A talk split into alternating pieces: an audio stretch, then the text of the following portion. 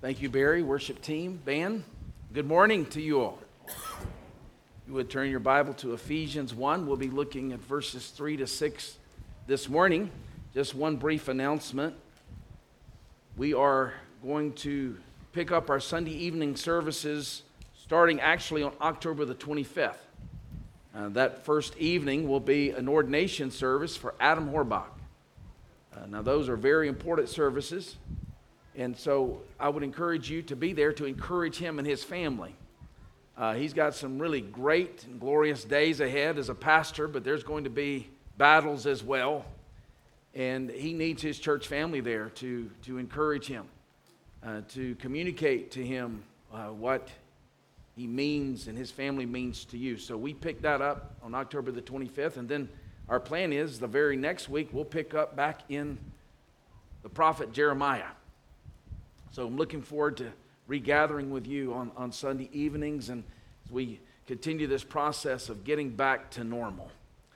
Well, if you would look with me in Ephesians chapter 1, verses 3 to 6, the Apostle Paul writes, Blessed, or maybe your translation reads praise. Both are appropriate there. Blessed be the God and Father of our Lord Jesus Christ, who has blessed us in Christ with every spiritual blessing in the heavenly places, even as he chose us in him before the foundation of the world, that we should be holy and blameless before him. In love, he predestined us for adoption as sons through Jesus Christ according to the purpose of his will, to the praise of his glorious grace with which he has blessed us in the beloved. Let's pray.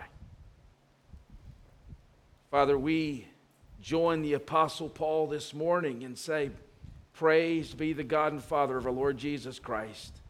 Indeed, in your great mercy, you have given us new birth into a living hope, into an inheritance that cannot perish, spoil, or fade, kept in heaven for us, grounded and secured by the resurrection of Jesus Christ from the dead. Fathers, we see the Apostle Paul praise. This isn't just a painting for us to to muse upon. It's a window through which we look and see what grace can do in a human being. We pray today, Lord, that this would be a means towards more fervent praise in your people. This text, this message. And we ask this in Jesus' name. Amen. Joseph Stalin, as you well know, was the dictator of the Soviet Union from the mid 1920s until 1953. And his extremely brutal and wicked 30 year rule featured so many atrocities, including purges, expulsions, forced displacements, imprisonments in labor camps, torture, manufactured famines, and acts of mass murder and massacres that the toll of the bloodshed is estimated somewhere between six to nine million people. Nine million, you could say, non combatant deaths. That's about the population of New York City. Robert Conquest, in his biography on Stalin, notes that by the late 30s, the 1930s, he had reached the zenith of his power. And one day, there, there was this meeting where, at the mention of his name, the entire crowd stood and gave him a standing applause, standing ovation. Uh, the tricky part was who was going to end this standing ovation. Eventually, one older man, one older gentleman got so fatigued he just kind of plopped down on his seat. Naturally, his name was noted and he was arrested the next day for being the first one to end the standing applause for Lenin. Now, here's the point, or rather, Stalin.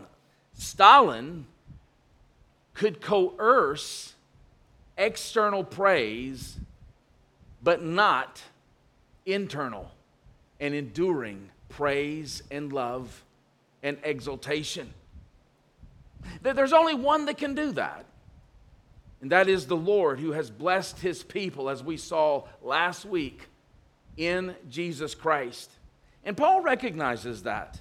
Um, as he begins, and this is the very beginning of the body of his letter to the Ephesians, um, he can't even contemplate the truths of verses 1 and 2, where he says that he is an apostle of Christ Jesus by the will of God, a, a former murderer and terrorist towards Christians who has now been appointed by grace to be an apostle.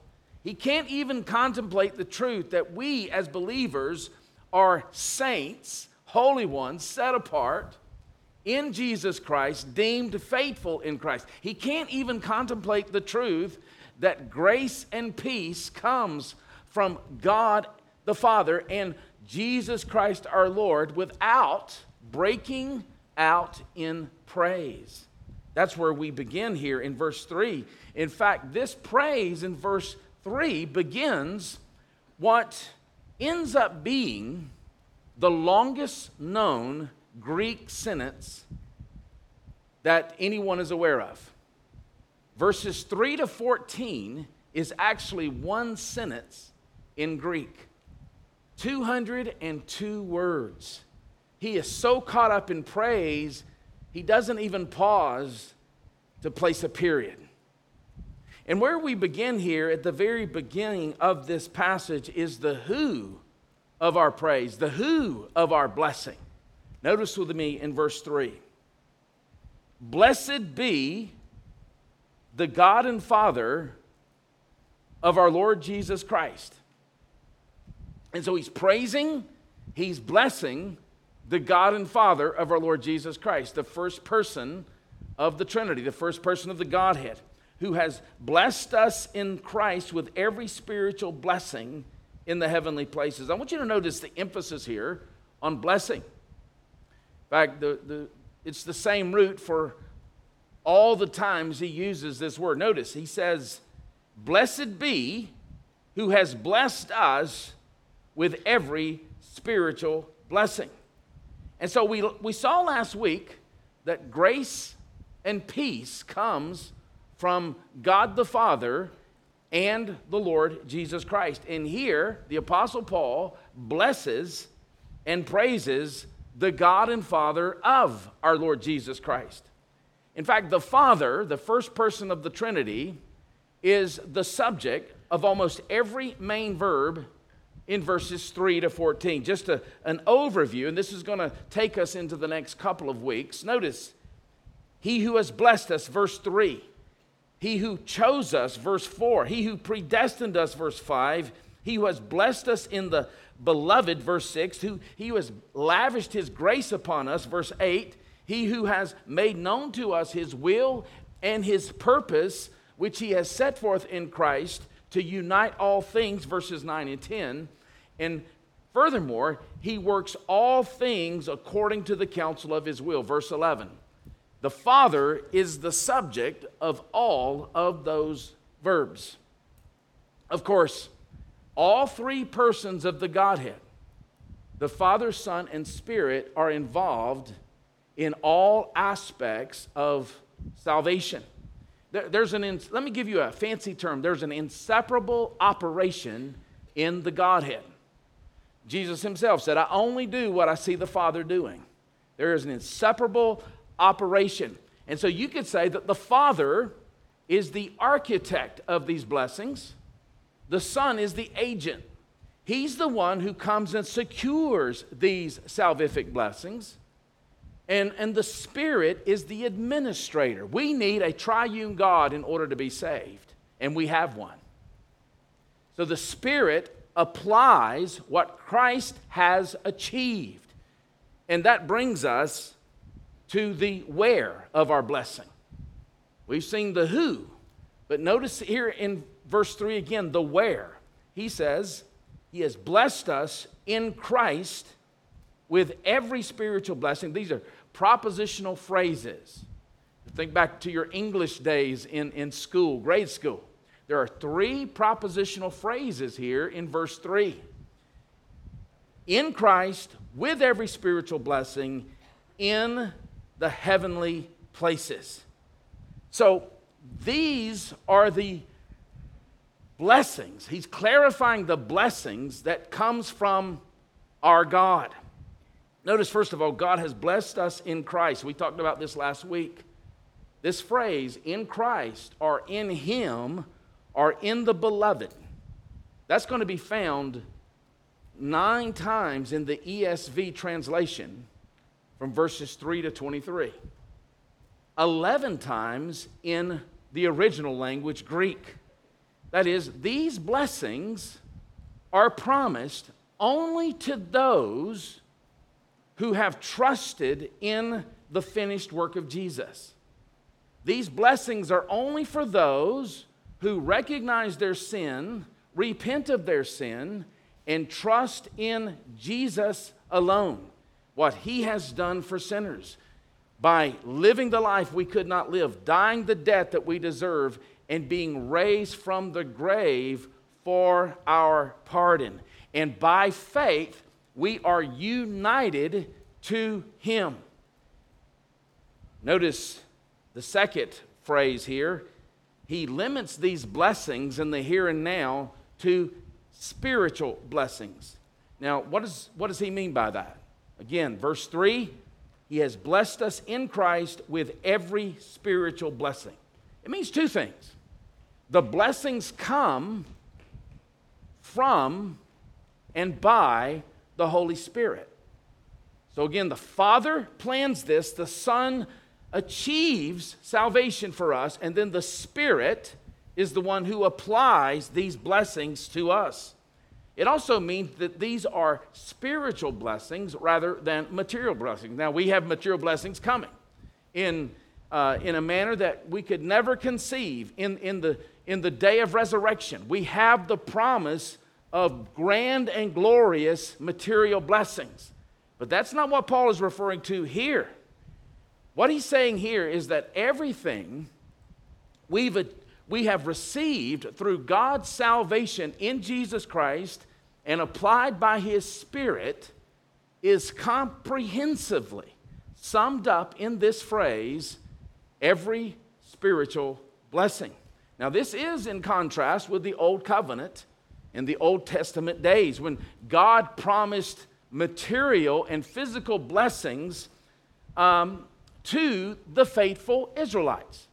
You can see case in point there in Deuteronomy 28 1 to 14, where he promises faithful Israelites many children, a good harvest, and abundance of livestock. Now, it's not that God doesn't give us and grant us material blessings today, He does. Uh, Philippians 4:19, the Apostle Paul says, "My God shall supply all your needs physical, material needs according to his riches in glory in, in Christ Jesus. But temporal provisions, as important as they are, are relatively unimportant with compared against these spiritual blessings. This week, the great guitarist Eddie Van Halen died. And, and, and Van Halen uh, had many material blessings. God gave him many talents, and, and, and he he, he lived a life of, of great prosperity as a result. But the moment he died, those material blessings became eternally irrelevant. The only thing that matters today, and I don't know, I didn't know Eddie Van Halen, the only thing that matters for all eternity is whether he was in Christ. It's the only thing that matters. And Paul recognizes that. That's why he is promising us that these spiritual blessings are ours. We, in this life, we may have more or less material blessings. But notice, we have every spiritual blessing. Every spiritual blessing. That word every is the key word here. none are withheld to any believer. We're all equal heirs to these spiritual blessings. Each one of us have different gifts. Each one of us have different opportunities in this life. Each one of us has different circumstances, for sure. But we all possess every spiritual blessing. In fact, that's so remarkable that Paul's going to have to pray later on in this chapter that the eyes of our hearts would be enlightened in order for us to understand that better. We'll get to that in a few weeks.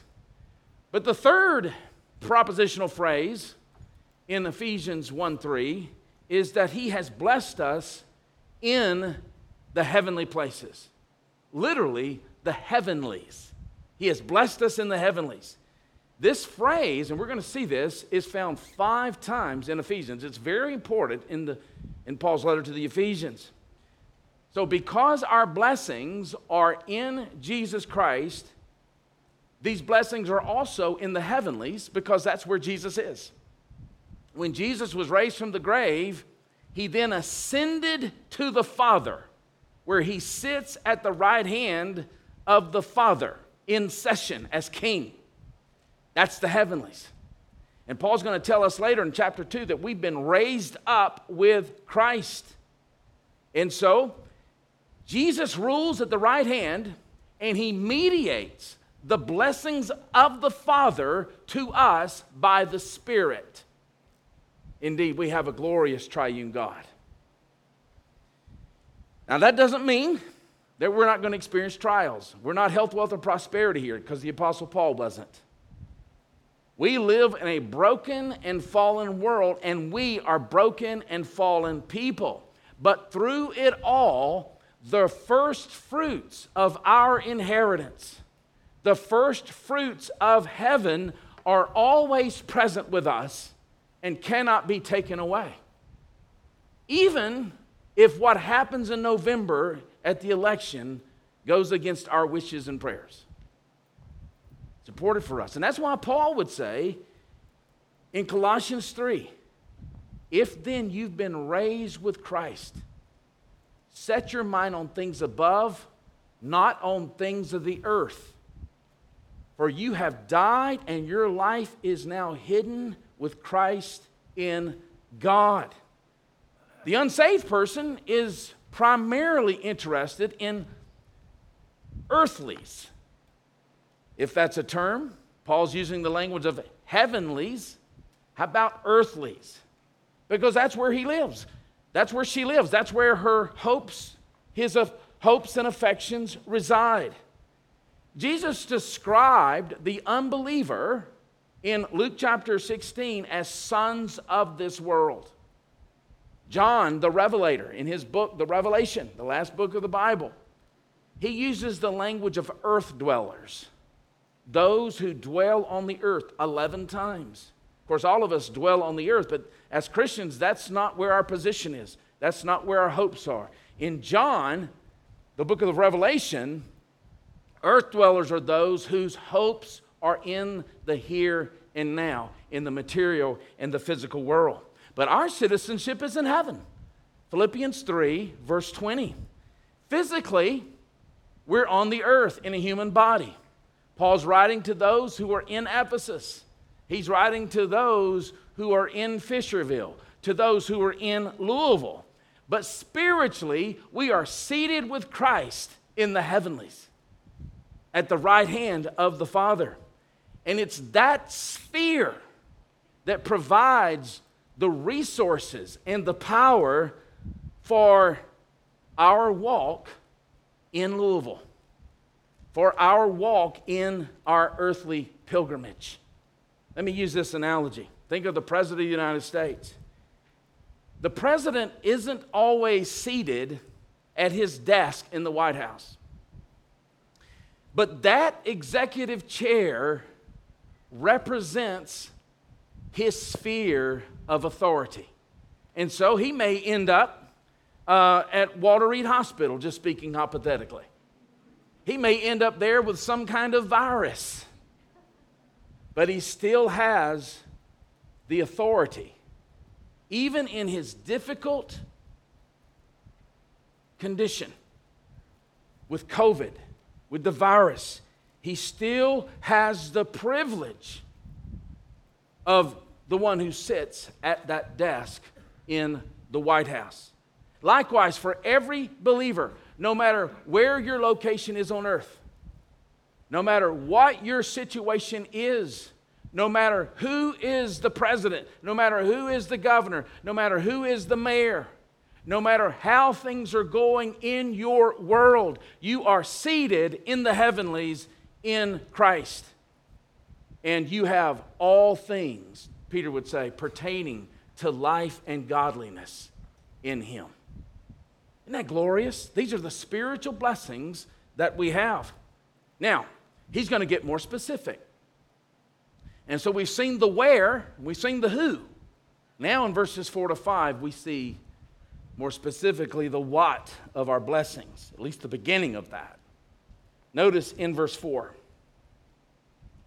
even as he chose us in him before the foundation of the world, that we should be holy and blameless before him. Now, verse 3 kind of serves as an overture. If you've ever been to an orchestra uh, event or a play, sometimes the orchestra will play what is known as an, an overture. It just kind of whets your appetite for what's coming.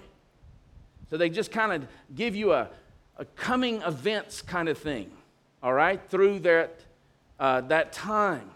That's verse 3. He's given us the overture. Now he's going to get more specifically. And starting in verse 4, he's going to give us four key verbs that form the basis of his praise. In other words, the what of our blessings. The first verb, he chose us. Verse 4. In verse 7, we have redemption. We'll see that next week. Verse 11, we have obtained an inheritance. And then in verse 13, you were sealed. You were sealed with the Holy Spirit.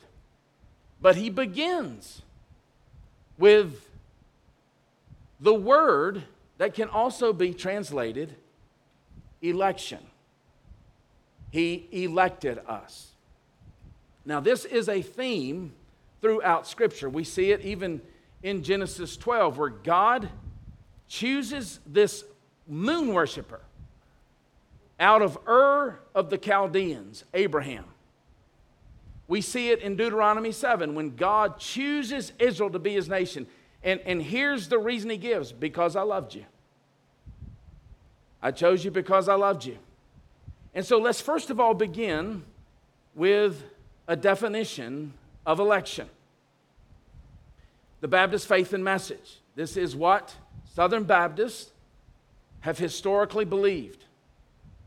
Election is God's eternal choice, calling persons unto everlasting life, not because of foreseen merit in them, there is none but because of his mercy in Christ, in consequence of which they which choice they are called, justified, and glorified. Now I want to camp here for a few minutes. Clearly, this is a doctrine that has provoked division in Christ's church for throughout church history. And I submit to you it shouldn't. And so I want to give you some points.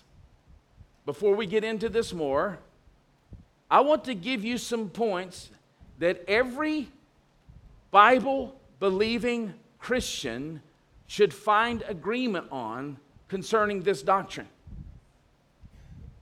Which is going to drive home my prayer is that no matter your understanding of this doctrine, and, and broadly speaking, there are those who believe that it's unconditional, and those who believe it's conditional, where God looks through the tunnel of time and sees those who will choose Him. Those are the two broad understandings. But I want to give you some points here that I think should be a matter of agreement with us all before I give you what I believe to be what Paul is saying. And the reason for this is I want us to see that we have more in common than we don't. We have more in common with each other than we don't. This should not be a divisive issue. First of all, we know it's a biblical term. I've had people tell me I don't believe in election. Well, the problem is it's a biblical term.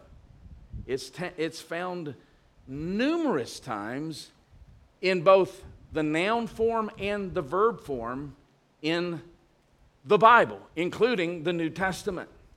In other words, election is a divine revelation, not human speculation invented by theologians.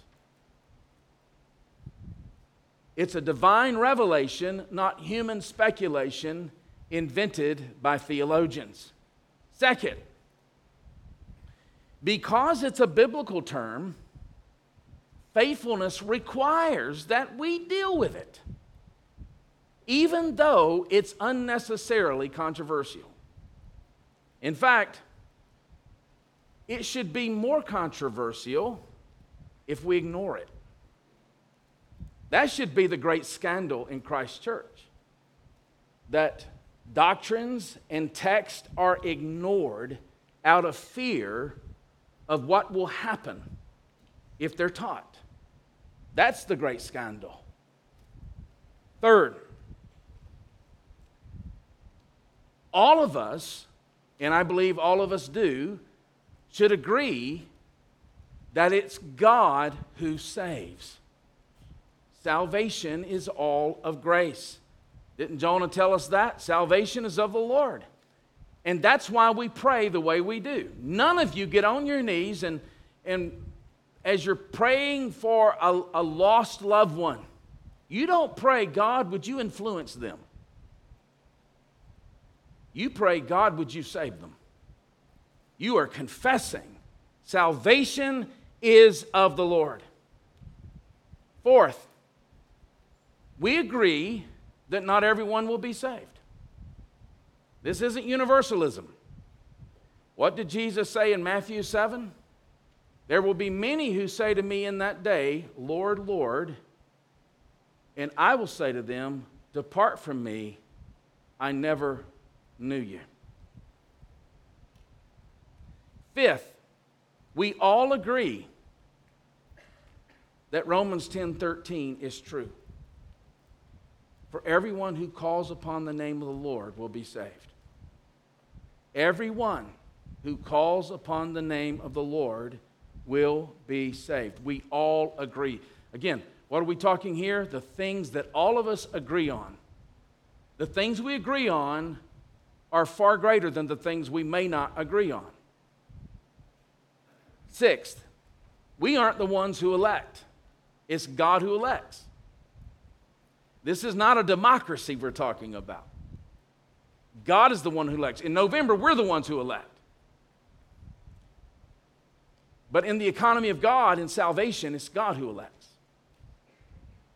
He's the subject of the verb. Seventh, we all agree that Romans 10 14 is true. And what is Romans 10 14? How are they to believe in him without someone preaching? That reminds us that we have to take the gospel to the nations. No one is saved without hearing the gospel. All of us agree with that. By the way, that's why we emphasize Lottie Moon here. We're getting into Lottie Moon season. It's vital that the gospel go to the nations. Eighth, election does not undermine human responsibility. The moment someone diminishes the role of human responsibility, that person's doctrine is out of balance. In fact, there are 40, exactly 40 imperatives in Ephesians. What's an imperative? It's a command. What does that tell us? We are responsible agents. We're not puppets. We're not robots. We are expected to respond to the apostolic Word of God. 40 commands. The term I like to use is compatibilism. Again, think about a, a, husband and wife. When they are planning to get married, they perceive themselves as compatible with one another. They're not exactly the same. There, there's remarkable distinctions and differences between a husband and a wife, right? There's only two genders, right? And, and, and so there's great difference, and yet there's compatibility. And that's why they get married. Divine sovereignty is compatible with human responsibility. Spurgeon said that these two truths don't need reconciling because friends never need reconciling. Ninth, Scripture nowhere dispels or lays out the mystery of election. Nowhere. It's unlikely we're going to discover some simple solution to a mystery which has baffled the greatest minds in 2,000 years of Christendom. There, in fact, there are mysteries in whatever system you embrace. If you're trying to embrace a mystery or, or, a system in order to overcome mystery, you will never embrace a system. But if we're going to encounter mysteries, it's a good practice to do so by embracing what is plainly taught. 11th, election is a reason to praise God. Right here in the text Praise be, blessed be the God and Father of our Lord Jesus Christ, who has blessed us in the heavenly places with every spiritual blessing in Christ, even as he chose us in him. You see, the first reason to praise Paul gives is election. So if this is a, a reason to praise, we can't get up in arms over this even if we don't understand everything. 11th, it's an encouragement to evangelize. Apostle Paul in 2 Timothy 2:10 says, and he's writing from the Mamertine prison where he's been brutalized. He'll be killed in this Mamertine prison. He'll be beheaded tradition tells us, around 64 AD. He says, Remember Jesus Christ, raised from the dead, descended from David. This is my gospel, which I am suffering to the point of change, but God's word is not changed. Therefore, I endure all things for the sake of the elect. So, Paul recognizes there's an elect and he says he's willing to endure all things for the sake of the elect. It's like fishing in a stocked pond. When you go fishing in a stocked pond, you will see fruit from your labor. Number 12, election does not diminish the need, indeed, the necessity of prayer. Paul writes to the Thessalonians in chapter 2, verse 13. Listen to this God chose you. You could translate that elected you. God chose you as the first fruits to be saved. And then just a few verses later, to the same people that he said God chose, he says, Brothers, pray for us. See, our minds would think, well, if he chose you, then what's the need for prayer? Paul, Paul says, Brothers, pray for us that the word of the Lord may speed ahead and be honored. Paul recognizes that divine sovereignty and human responsibility are compatible. And he never takes the, the time to explain the mystery. Number 13, the doctrine of election requires that we affirm God's divine, divine sovereignty at some point in the equation. And so, again, going back to those two broad positions, there are those who hold to unconditional election, God elected in eternity past. There are those who hold to conditional election, that God elects conditioned upon what he sees will happen in the future through the tunnel of time as those repent and believe, and then he elects upon that. So you, you have to affirm divine sovereignty in either equation at some point on the spectrum. For those who hold to unconditional election, the divine sovereignty is seen in eternity past. For those who hold to conditional election, it's seen at the moment of conception. Because all of us believe two things that it's God who brings conception, that, that every life, that's why we are pro life from womb to tomb. And that's why it's wicked to vote for someone who isn't. That's another sermon. Um, but God is the one who brings conception in the womb. He also has foreknowledge. All of us recognize that. None of us are open theists. Open theists are those who believe that God doesn't know the future, the future is just open. That's a heresy.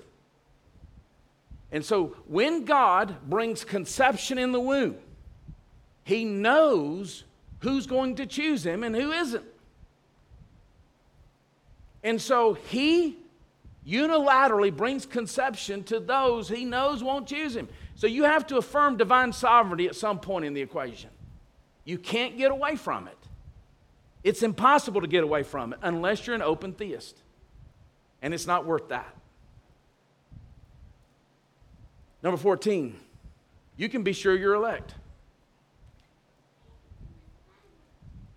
Peter says in 2 Peter 1:10, brothers, make your calling and election sure. You can be sure that you elect. Well, what's the assurance? It's, it's, it's grounded by the gospel. If you are trusting in Jesus alone, you've repented of your sins and, and you are trusting in Jesus alone. And as evidence that you've been united to Christ, there is fruit being produced in your life love, joy, peace, patience, kindness, goodness, gentleness, faithfulness, self control, and repentance. You can be sure that you're elect. Or Peter wouldn't say that. 15.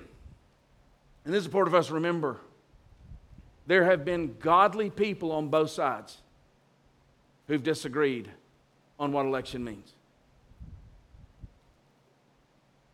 There are godly people who believe in unconditional election. There are godly people who believe in unconditional election. Christians on both sides. There are world class scholars who disagree on this. You can be a great theologian and disagree on this doctrine. Let me give you an example. As far as godly people, George Whitefield and John Wesley. They were best friends. They disagreed on the doctrine of election. It did not divide them. In fact, uh, Whitefield was asked when Wesley died whether he thought he would see Wesley in heaven. He said, No, I'm not going to see Wesley in heaven because he's going to be so close to the throne. And I'm going to be so far away that I won't be able to see him. I hope we have that maturity. 16. I told you I was going to give you a few. I didn't tell you how many. I thought it would break your spirit. but listen, here's how election is generally treated. Here's what it means, and here's why you're wrong. And, and, and I just, there's nothing pastorally wise about that. So, 16. We're going to be out here on time, I promise. Every spiritual blessing is connected to election. Let the text inform you here. Praise be, blessed be the God and Father of the Lord Jesus Christ, for he chose us in him. So, whatever your understanding of election, it's connected to every spiritual blessing. In other words, it's not some optional garnish on the main dish. 17. God's election has an end goal. We see it in the text here. We see the end goal that we should be holy and blameless before Him. That's a gift and that's a task. This is all of grace. So we have something removed and we have something supplied. All right? What do we have removed? that we should be blameless. In Christ, we have our blame removed. Is that a blessing? Have you done things, thought things, said things that are worthy of blame? Probably this morning. In Christ, you have your blame and the shame from that blame removed comprehensively and permanently. That we should be blameless. And then, you know, we're not going to get through life blame free and shame free. We're just not. We're in a broken world and we're broken people. But the gospel is that God in Christ has erased the blame. Our blame was imputed to Christ, and He took the blame in our place on the cross. And we know that that blame has been resolved because God raised Him from the grave. And so He takes away the blame, but notice He supplies us something as well that we should be holy in His sight. We are in Christ holy, definitively sanctified. When God sees us, He sees us as holy so that we can come into the temple, so that we ourselves can be temples by which His Spirit dwells. Now, that's also a responsibility. We're going to get that in a moment. It's a gift, but it's also a responsibility. No one can un- hide under election and live lives that are unrepentant and cavalier dismissing transforming grace. The evidence that we are in Christ is that now what we are in position, blameless and holy, begins to be worked out in our lives where we grow to be blameless and grow to be holy. 18. There will be no victims in the day of judgment. There's no injustice with God. If you can't figure this out, just rest. The judge of the earth will do right. Genesis 18. Nine, Psalm 96 He will judge the world in righteousness. I don't have to worry about God getting one person wrong. Only culprits in judgment, no victims. 19. Election does not exclude and does not condemn anyone.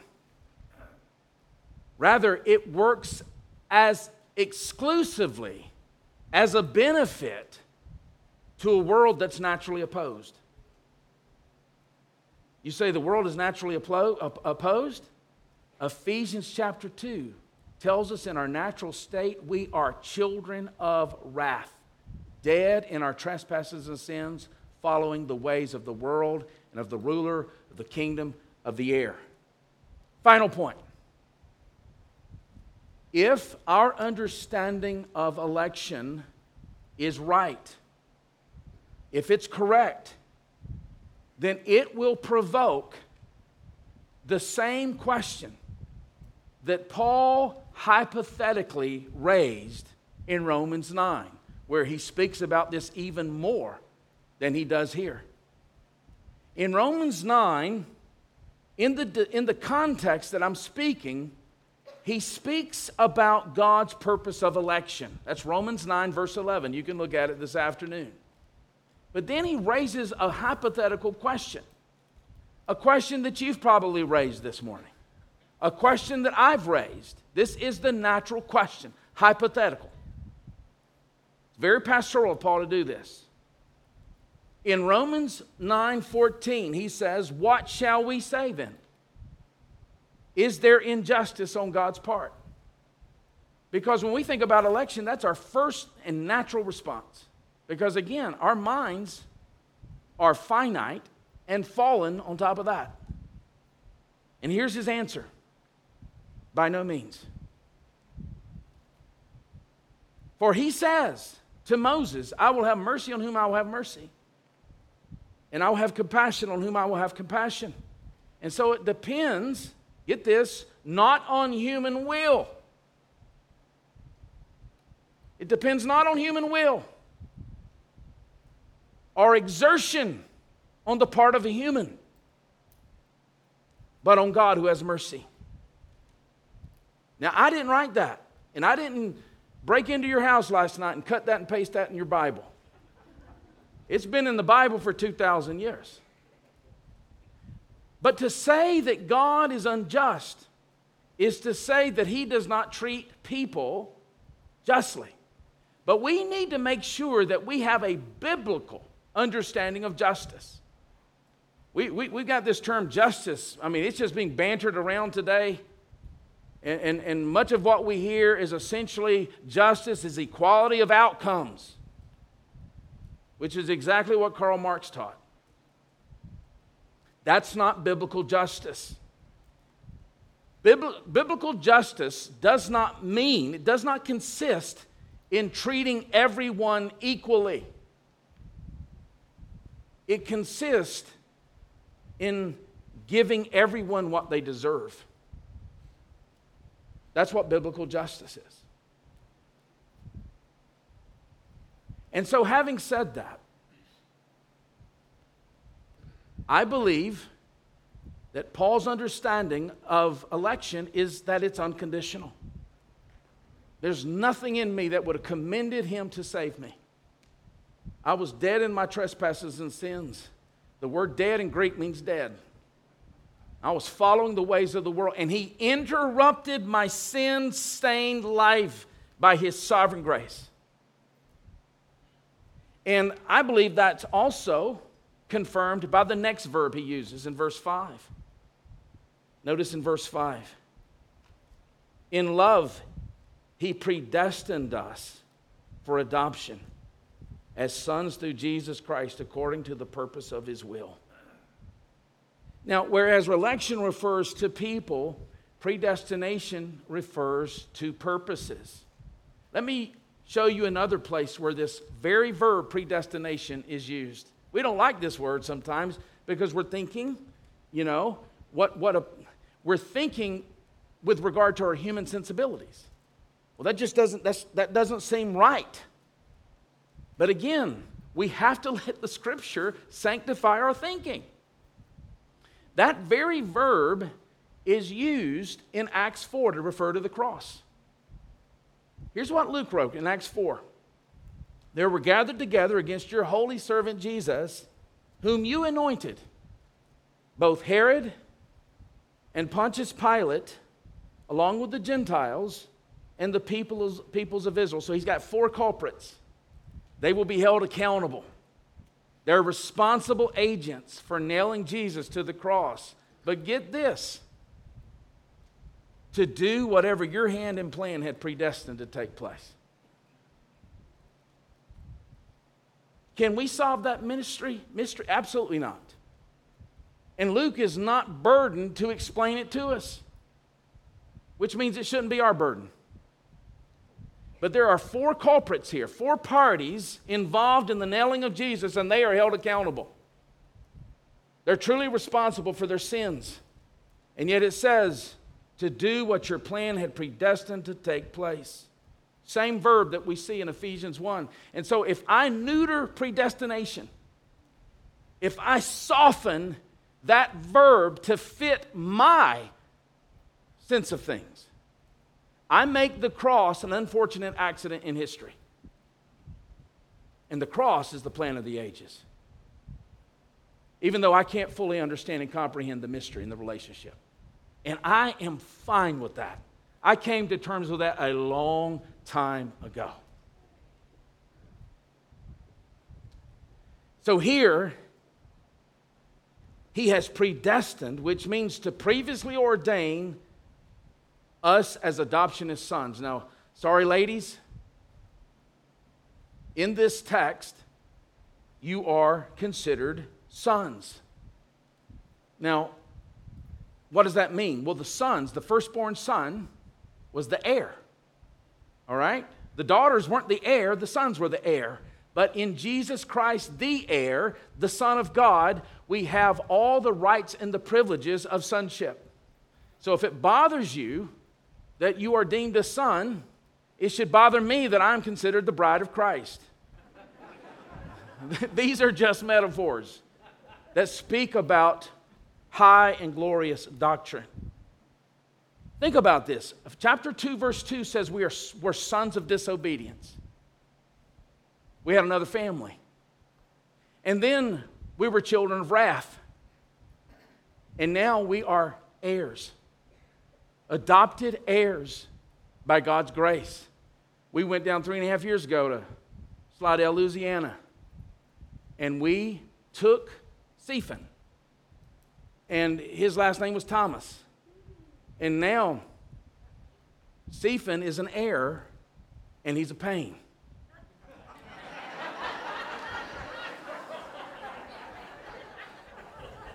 Sometimes you speak greater than you know. And that brings us to the why of our blessing as we close. This is what it comes down to. Verse 6 According to the purpose of his will, to the praise of his glorious grace. Amen. With which he has blessed us in the beloved. Who's the beloved? the beloved Son. This is the Son in whom I'm well pleased. Luke chapter 3. We've been blessed in the beloved. Now, this phrase, uh, to the praise of his glorious name, is going to be sound. It's going to be seen three times. We see it here in verse 6. Notice in verse 12. To the praise of his glory. Verse 14. To the praise of his glory. Interestingly and gloriously, each of these phrases references a different person of the Trinity. Here it references the Father. In verse 12, it references the Son. And in verse 14, it references the Holy Spirit. Now, if God was Allah of Islam, He is one and there's no plurality in Him. This would be conceit, that he would do something for the praise of his glory. That would be outright conceit and arrogance and pride. It would be like a dictator. But in the Godhead, there is infinite love shown from each person to of the other two persons in the Godhead. And that love and that grace overflows to our benefit. So that whatever glorifies His grace benefits His people. Amen? And because of God's grace in Jesus Christ, we are accepted in the beloved. There's nothing you can do to lose that favor as a Christian. Now, that doesn't lead to license, you'll be under his discipline. He loves you too much to allow you to remain in your sin. But there's nothing you can do, there's nothing my kids can do that diminishes my love for them and my favor on them. And for that reason, this morning, we have reason to praise. What better application of a text than praise? He is no cosmic linen. He's a savior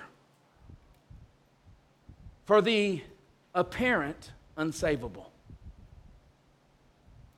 He's a savior for those who look at face value to be unsavable. I would venture to say that most of you, many of you in this room, the day before you were converted, a lot of Christians would have said, There's no way that person could ever get saved. He's a Savior for the unsavable. What else explains our presence here? Let's pray. Father, thank you that we can come to you in the beloved, the Lord Jesus Christ. And we can come to you in the beloved because of the omnipotent work of the Spirit. Indeed, we worship Father, Son, and Holy Spirit this morning. And Father, we thank you for the blessings. We say, Praise be to the God and Father of our Lord Jesus Christ this morning for the many spiritual blessings, the innumerable, every spiritual blessing that we have in Him. We pray, Lord, that this passage would provoke and expand the capacity for every believer here to praise. And Lord, if there's any here today that have never praised you, because they're not in Christ. I pray today you would work, that you would save. I pray that you would direct their affections, their thoughts, their minds, and their wills to the finished work of Jesus, that they might be holy and blameless in your sight. We ask these things in the name of our Christ. Amen.